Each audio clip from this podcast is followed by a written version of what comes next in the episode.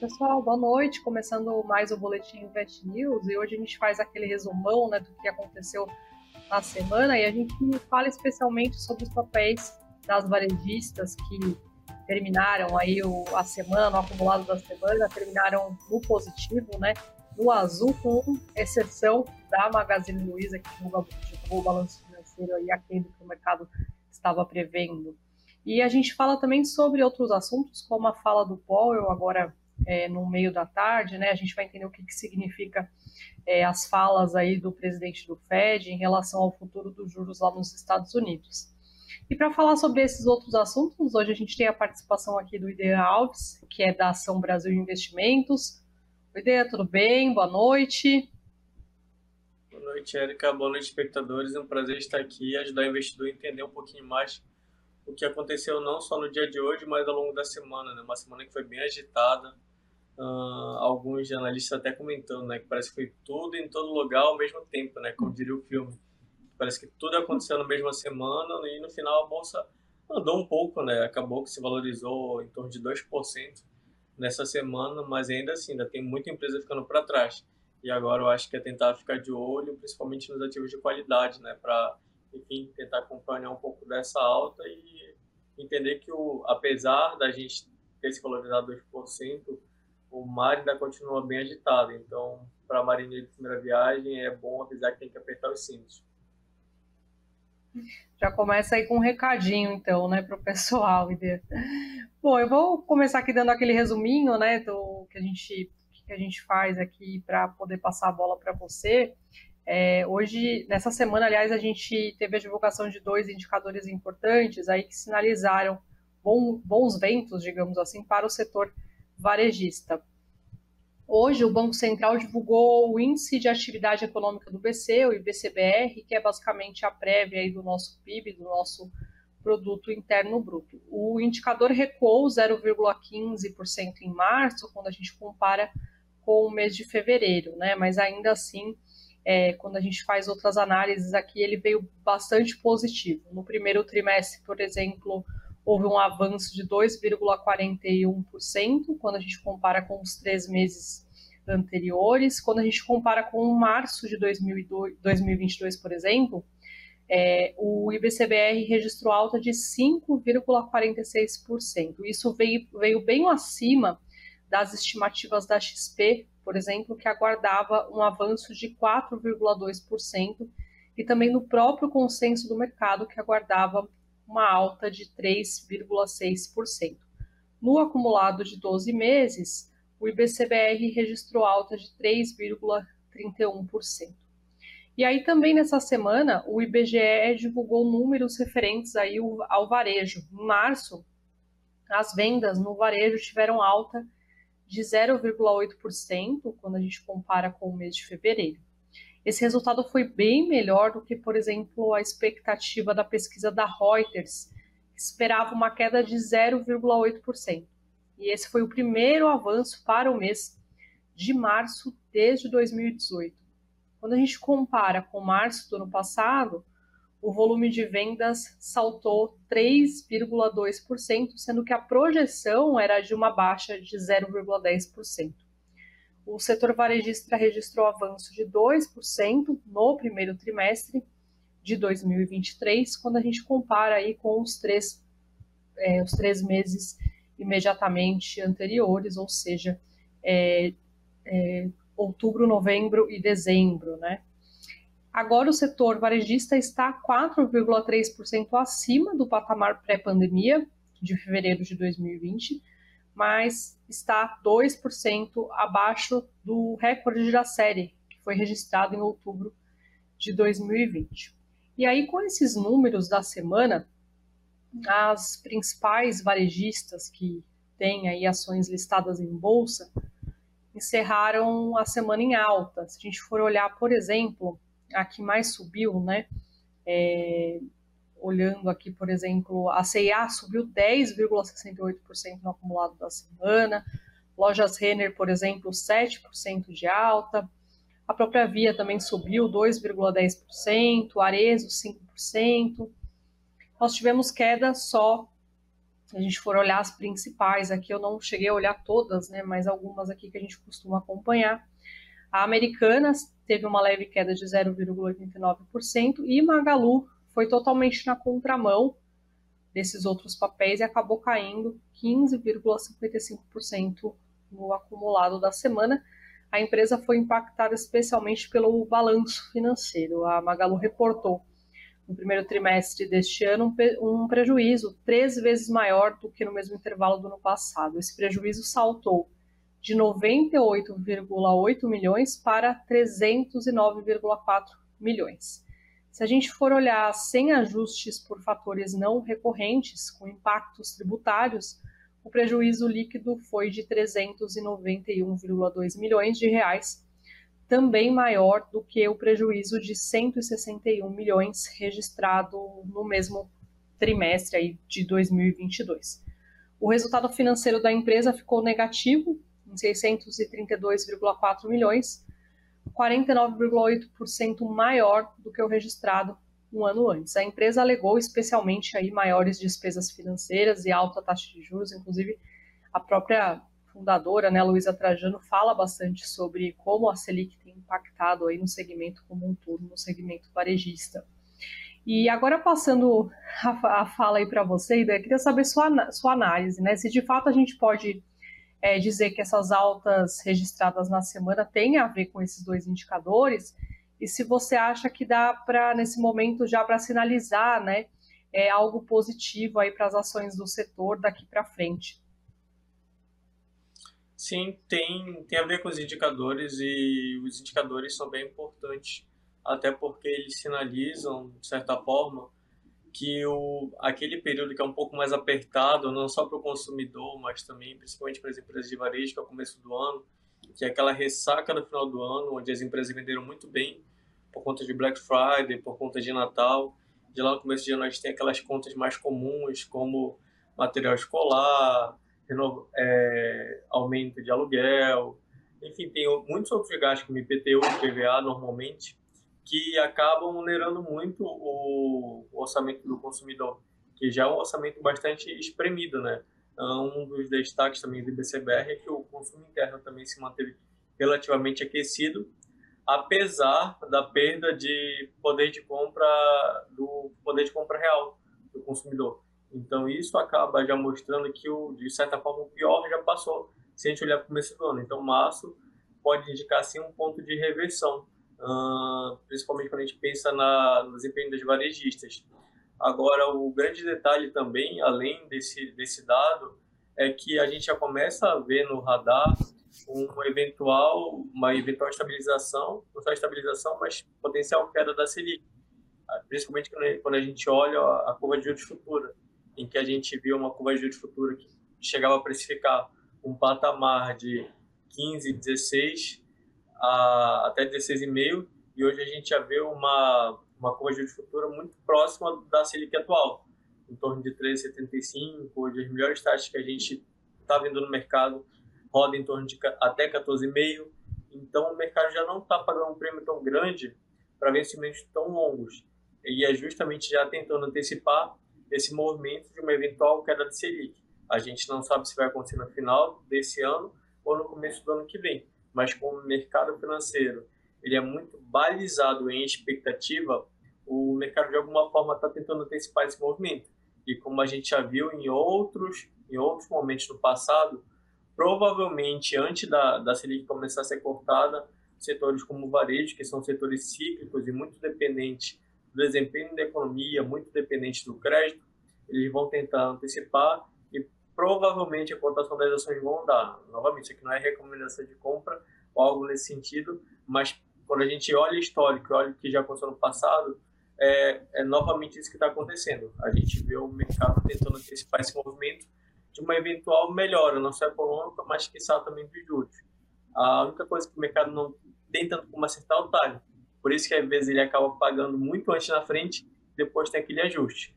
Mas a gente já começa a ver um pouco desse movimento, não só no movimento das varejistas também, mas também no movimento dos bancos, que depois de terem apanhado bastante nos últimos meses na bolsa, apesar dos resultados virem, não virem tão ruins assim, a gente já começa a ver o, o retorno do bom desempenho deles. Não só no resultado financeiro, como, por exemplo, o Bradesco, Santander uh, e principalmente Itaú, que teve um resultado recorde, a gente já começa a ver essas empresas se recuperando, não só no financeiro, mas também na cotação. E é por isso também que a gente começa a ver essa recuperação da bolsa uh, de uma forma um pouco mais consistente, porque a gente batia 110 e voltava para 100. E agora parece que a gente está conseguindo se manter num patamar um pouco, um pouco mais próximo de 110. Não que isso seja um, uh, o, o, patamar ideal ou o preço justo da bolsa, longe disso.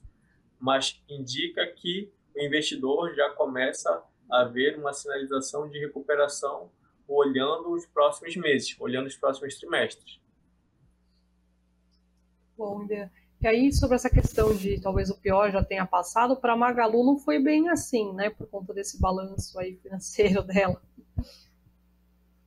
É, Magalu, como você comentou, deixou um pouco a desejar uh, e acabou não acompanhando a, as, as empresas para de setor muito por conta do resultado financeiro. Até porque a grande questão Magalu até hoje, felizmente infelizmente, é que os investidores que entraram lá atrás e, e até brincavam, né, fazer uma pergunta, qual vai ser a próxima Magalu, eles pagaram muitos, muitos anos à frente uh, de valuation. E esse valuation acabou não se confirmando e não vem se confirmando resultado após resultado, porque o cenário mudou bastante, principalmente não só pela taxa de juros, mas pelo aumento da concorrência. Uh, o que a Magalu falava em 2016, 2017, como Omnichannel, ser uma plataforma de multicanais, em que gostaria de gerar uma experiência diferenciada para o consumidor, se tornou quase que commodity. Meio que todo mundo no Brasil tentou copiar, e além disso, ela está tendo que concorrer agora com players globais, como Mercado Livre, Amazon, agora as chinesas também, Alibaba, Shein. Então, tudo isso acaba pressionando o resultado da Magalu. Mas por quê? Porque a grande briga dentro do varejo é a briga por market share, por participação de mercado. E essas empresas, incluindo a Magalu, para tentar manter ou aumentar a participação de mercado, acabam, acabam abrindo mão de muita margem, muita margem, o que afeta diretamente o resultado operacional. Então eu ganho mercado, eu vendo mais, só que eu acabo, na última linha, lucrando menos. Então isso acaba sendo dispendioso para a empresa e até mesmo para a Magalu que se capitalizou no meio do caminho, fez um aumento de capital, comprou outras empresas e algumas dessas aquisições também não deram certo, não, ainda não se provaram uh, e não mostraram resultado financeiro dentro do balanço.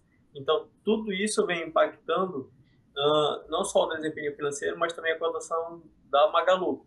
O investidor já tem um pé bastante atrás com, com ela e, e acaba identificando que hoje é uma empresa relativamente cara então, por isso que ele acaba vendo outros para o setor que, em tese, pode ter um, um desempenho um pouco melhor. A área de análise da XP gosta bastante de outros cases, como, por exemplo, Vivara, como, por exemplo, também Grupo Soma, porque são empresas que têm poder de preço, elas conseguem repassar preço para o consumidor, muito por conta de marca.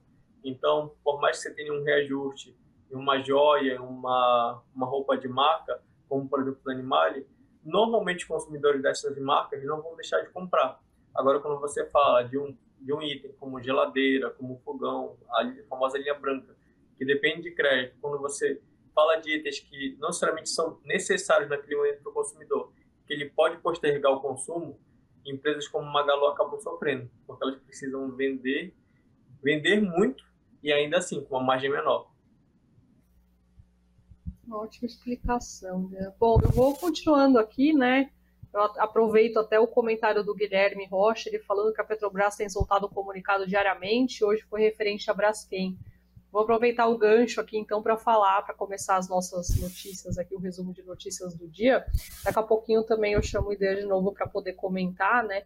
Dessa vez a Petrobras informou que recebeu da Apollo e da Adenoc, que é a, uma empresa controlada pelo governo de Abu Dhabi, nos Emirados Árabes Unidos, uma carta com informações sobre uma proposta não vinculante feita pelas empresas para aquisição da fatia da Novonor, que é a ex Odebrecht, né, que a, a, é, detém aí na Braskem. A Petrobras, que é sócia da Novonor na Braskem, também afirmou que as proponentes manifestaram interesse em discutir, abre aspas, potenciais negócios com a estatal. Essa semana, os papéis da Braskem chegaram a cair forte após a notícia de que a Petrobras estaria avaliando comprar o controle da empresa ao exercer seu direito de preferência. No entanto, a própria Petrobras negou um fato relevante aí à Comissão de Valores Mobiliários, a CVM. Atualmente, a Novonor tem o controle acionário da Braskem. E caso ela aceite vender sua fatia, a Petrobras segue na ordem de preferência entre possíveis compradores por deter hoje 47% do capital votante aí na Braskem. A ação da Braskem chegou a subir hoje 3,25%. Eu vou fazer uma perguntinha aqui para você em relação a isso, né? Queria saber sua avaliação, né? É, de fato, por que, que o investidor não gostou muito da Petrobras, mesmo ela tendo essa, esse, essa possibilidade de exercer né, o, direito de preferência dela, por que, que o investidor não gostou dessa possibilidade dela, dela ter aí uma, dela comprar né, essa fatia aí da, da Braskem na sua visão? É, são dois pontos, né? O primeiro passa muito pela questão da gestão da Petrobras, que vem mudando muito rápido né, nos últimos meses. A gente já acabou rediscutindo a paridade de preços com o mercado internacional. A, vira e mexe, tentam rediscutir a, a política de dividendos também. Então, olhando do ponto de vista da gestão, não seria necessariamente o melhor sócio. É melhor você ter um sócio, digamos que 100% capitalista e com foco em gerar mais lucro, em gerar mais valor para o acionista, que é como um, pode ser o fundo interessado, um, do que necessariamente você tem uma Petrobras, que tem uma agenda não só não só pensando como sócia, que tem uma agenda, enfim, que acaba tendo alguns interesses políticos, querendo ou não. Agora, e além disso também a gente não sabe se a, se a Petrobras vai ter de fato apetite para competir e igualar é, essa proposta. Então, no final das contas, ela pode mais no final atrasar o processo do que necessariamente ser um, enfim, uma grande boa opção para para Braskem como como parceira. Então seria pensando, principalmente como acionista, seria melhor novamente ter um, um sócio capitalista e com foco em geração de valor e geração de lucro. Isso aí. Boa explicação aqui, obrigada, Victor. Eu vou passar aqui para outras notícias que acabaram mexendo com o mercado, né, essa semana. Daqui a pouco a gente volta a se falar. É, na quinta-feira, a Inspirali, que é a vertical de educação e medicina da Anima Educação, pediu um registro de companhia aberta na CVM. A CVM informou que o pedido de registro é para a companhia aberta categoria B, ou seja, que não, que não permite a emissão de ações. Ainda segundo a CVM, a solicitação da Inspirali também não inclui pedido de oferta pública de valores mobiliários. Também ontem, a Movida Participações informou que sua subsidiária na Europa iniciou uma oferta de aquisição no valor de até 375 milhões de dólares de títulos emitidos no exterior, com remuneração de 5,20% ao ano e vencimento em 2031 com garantias pela própria Movida e Movida Locação de Veículos. A empresa disse que a operação busca reduzir o custo médio da dívida da empresa. A oferta de recompra vai expirar em 15 de junho de 2023, caso não seja prorrogada pela Movida lá na Europa. Essa semana, a Justiça também rejeitou recursos apresentados por credores da Light contra o processo de recuperação judicial da empresa. Segundo o magistrado, os credores não apresentaram elementos que justificassem uma eventual suspensão da recuperação judicial. O TJ do Rio de Janeiro ainda vai analisar um pedido do Ministério Público Estadual e outras ações de credores que questionam o fato de a recuperação judicial da Holding Light prever extensão de benefícios à distribuidora e à geradora de energia do grupo pedido de recuperação judicial foi apresentado pela Hold Light e não pela distribuidora Light Serviços de Eletricidade. Segundo a legislação, concessionárias de serviços públicos de energia não podem recorrer à recuperação, à recuperação judicial ou extrajudicial. No último dia 12, só lembrando, a holding do grupo Light pediu a recuperação judicial ao citar aí uma dívida de mais de 11 bilhões de reais. O pedido foi aceito pela Justiça na última segunda-feira. E nessa semana também tivemos aí a Petrobras, né, com outro assunto. Dessa vez o mercado repercutiu a mudança na política de preços da companhia e também a redução dos combustíveis nas refinarias. E aí só para a gente lembrar, até então a política de preços da Petrobras era baseada na paridade de importação, a chamada PPI, ou seja, levava em conta a cotação do barril de petróleo lá fora e também o câmbio. A ideia era manter os preços do mercado interno alinhados ao que era praticado no exterior. Agora, a Petrobras diz que a PPI não vai mais ser a base principal para os reajustes, o que vai dar lugar a uma nova estratégia que prioriza o abre aspas custo alternativo de cliente, fecha aspas.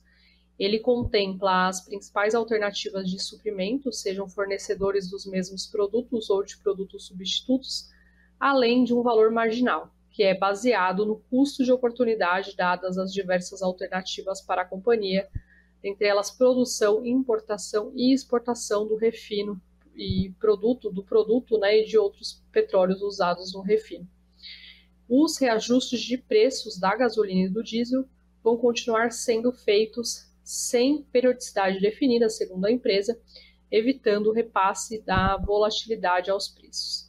Depois que a Petrobras anunciou a nova política de preços, a empresa também re reduziu os valores para gasolina, diesel, gás e também o gás de cozinha vendidos às distribuidoras. Isso aconteceu aí a partir desde quarta-feira, né? Aliás, os preços é, dos produtos estão mais baratos, pelo menos nas distribuidoras, né? Preciso ver como é que fica o repasse aí também na ponta para o consumidor.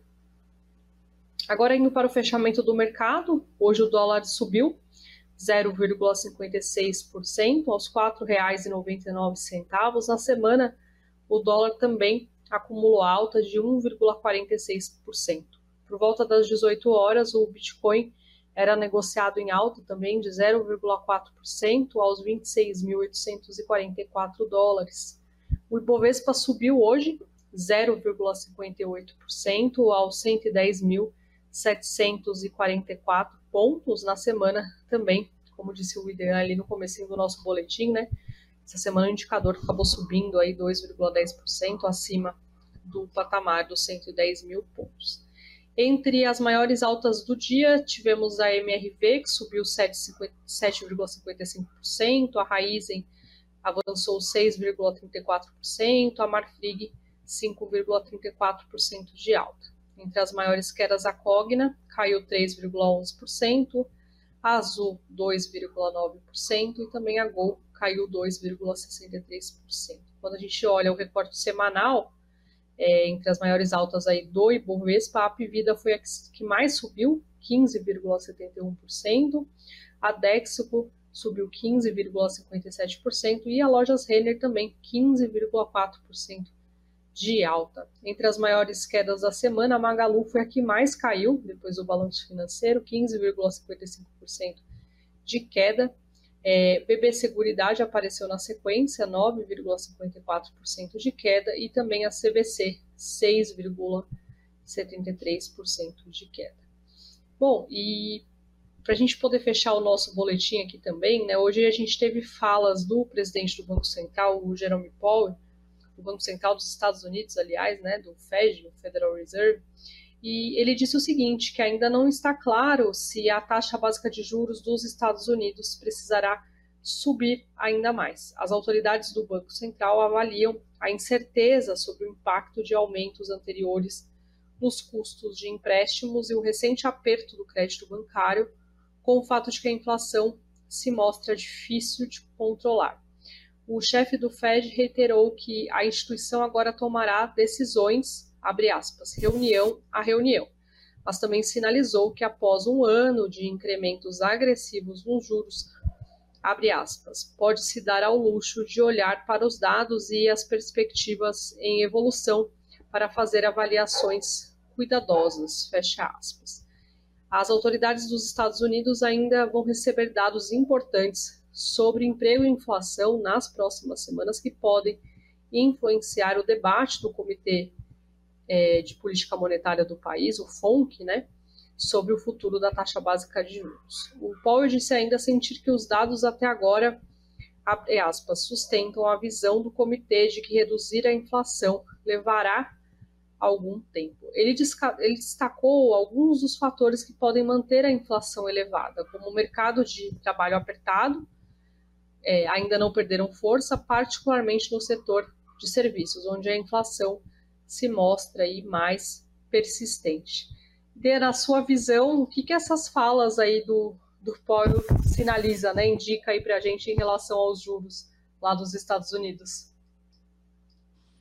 É, como eu estava comentando antes da gente entrar no ar, que, uh, as falas de hoje são quase um complemento da última reunião, em que a gente já via ele sinalizando de que era importante manter a vigilância, uh, ter muito cuidado com, enfim, com a inflação, que ainda se fazia muito presente forte, até por conta dos dados da economia americana também estarem vindo bastante robustos. E o que ele indicou também na última reunião é de que, por enquanto, uma nova alta não seria necessária. Só que o próprio mercado já começa a apostar uma eventual alta de mais 0,25 pontos percentuais. E a fala do, do Jeremy Powell também indica isso, de que vai ser muito difícil a gente ver um corte de juros ainda esse ano, então muito provavelmente isso só vai vir a acontecer no ano que vem, e que além da manutenção a gente pode eventualmente ter novas altas de juros, o que impacta, impacta diretamente a não só a bolsa, mas também a economia real americana. E como ele falou, os dados de crédito talvez sejam esse contrabalanço de não não ser necessário uma alta de juros tão expressiva, tão forte, de por exemplo mais um ponto percentual ou algo, nesse, ou algo nessa linha. Agora é difícil imaginar a gente ver os juros baixando no curto prazo, o que para a economia americana acaba sendo bastante, um, bastante delicado, né? que a gente está no maior patamar de juros desde 2008, uh, e além disso, a gente também a gente já viu a bolsa apanhando bastante, né? principalmente as empresas de tecnologia, a gente também está tá começando a ver as empresas que estão um pouco mais alavancadas, mais endividadas sofrendo bastante. Então, a hora que a gente vê esse dado é, impactando não só a bolsa de valores, mas também a economia real, inclusive também com a questão dos bancos, ele cita nas falas, né? uma eventual crise bancária, é, talvez no segundo semestre desse ano. Então, tudo isso vai impactar a decisão de juros. E por isso que ele fala que talvez a gente ainda não tenha chegado no aperto monetário necessário para o controle da inflação. Então, novamente, novas altas podem vir pela frente.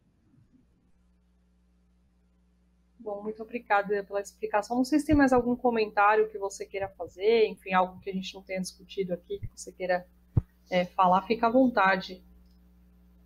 É, a gente vai ter muito dado na semana que vem, CPI. A gente está vendo assim os, investidores tentando acompanhar cada dado no detalhe e até por isso a gente vê, vê a bolsa não só no Brasil, mas no exterior bastante volátil. Então, por mais que a gente tenha tido uma semana tranquila, uh, que foi essa semana que, que acabou, a gente ainda vai ter bastante emoção. Então, acho que ainda é muito cedo para o investidor ficar tranquilo e achar que daqui para frente tudo vai ser diferente, que a maré só vai ser positiva. Então, acho que cautela e diversificação continua sendo bastante importante uh, na carteira e pensando não só no curto prazo, mas no médio prazo. E, a gente sempre fala no mercado, o importante desse, desse jogo é sobreviver e ir ganhando ao, ao longo do tempo. Né? Não adianta você tentar acertar o time, a virada, a próxima Magalu. Acho que o mais importante que isso é, é tentar ter um portfólio saudável, diversificado e acompanhando, né? sempre revisitando a tese de investimento, verificando se o motivo que fez você investir naquela renda fixa, naquela ação, naquele fundo, se eles continuam ou se, eles, se eles mudaram por conta do cenário. Uh, e o importante é sempre verificar para que você fique não só atualizado, mas também uh, tome uma postura mediante o cenário. E na maioria das vezes a, a postura a ser tomada é não fazer nada. Mas, novamente, isso só é possível quando você está acompanhando. Então, novamente, vigilância e diversificação é muito importante. Isso aí, Muito obrigada, viu, mais uma vez aí pela, pela sua ajuda e pela sua participação aqui no boletim.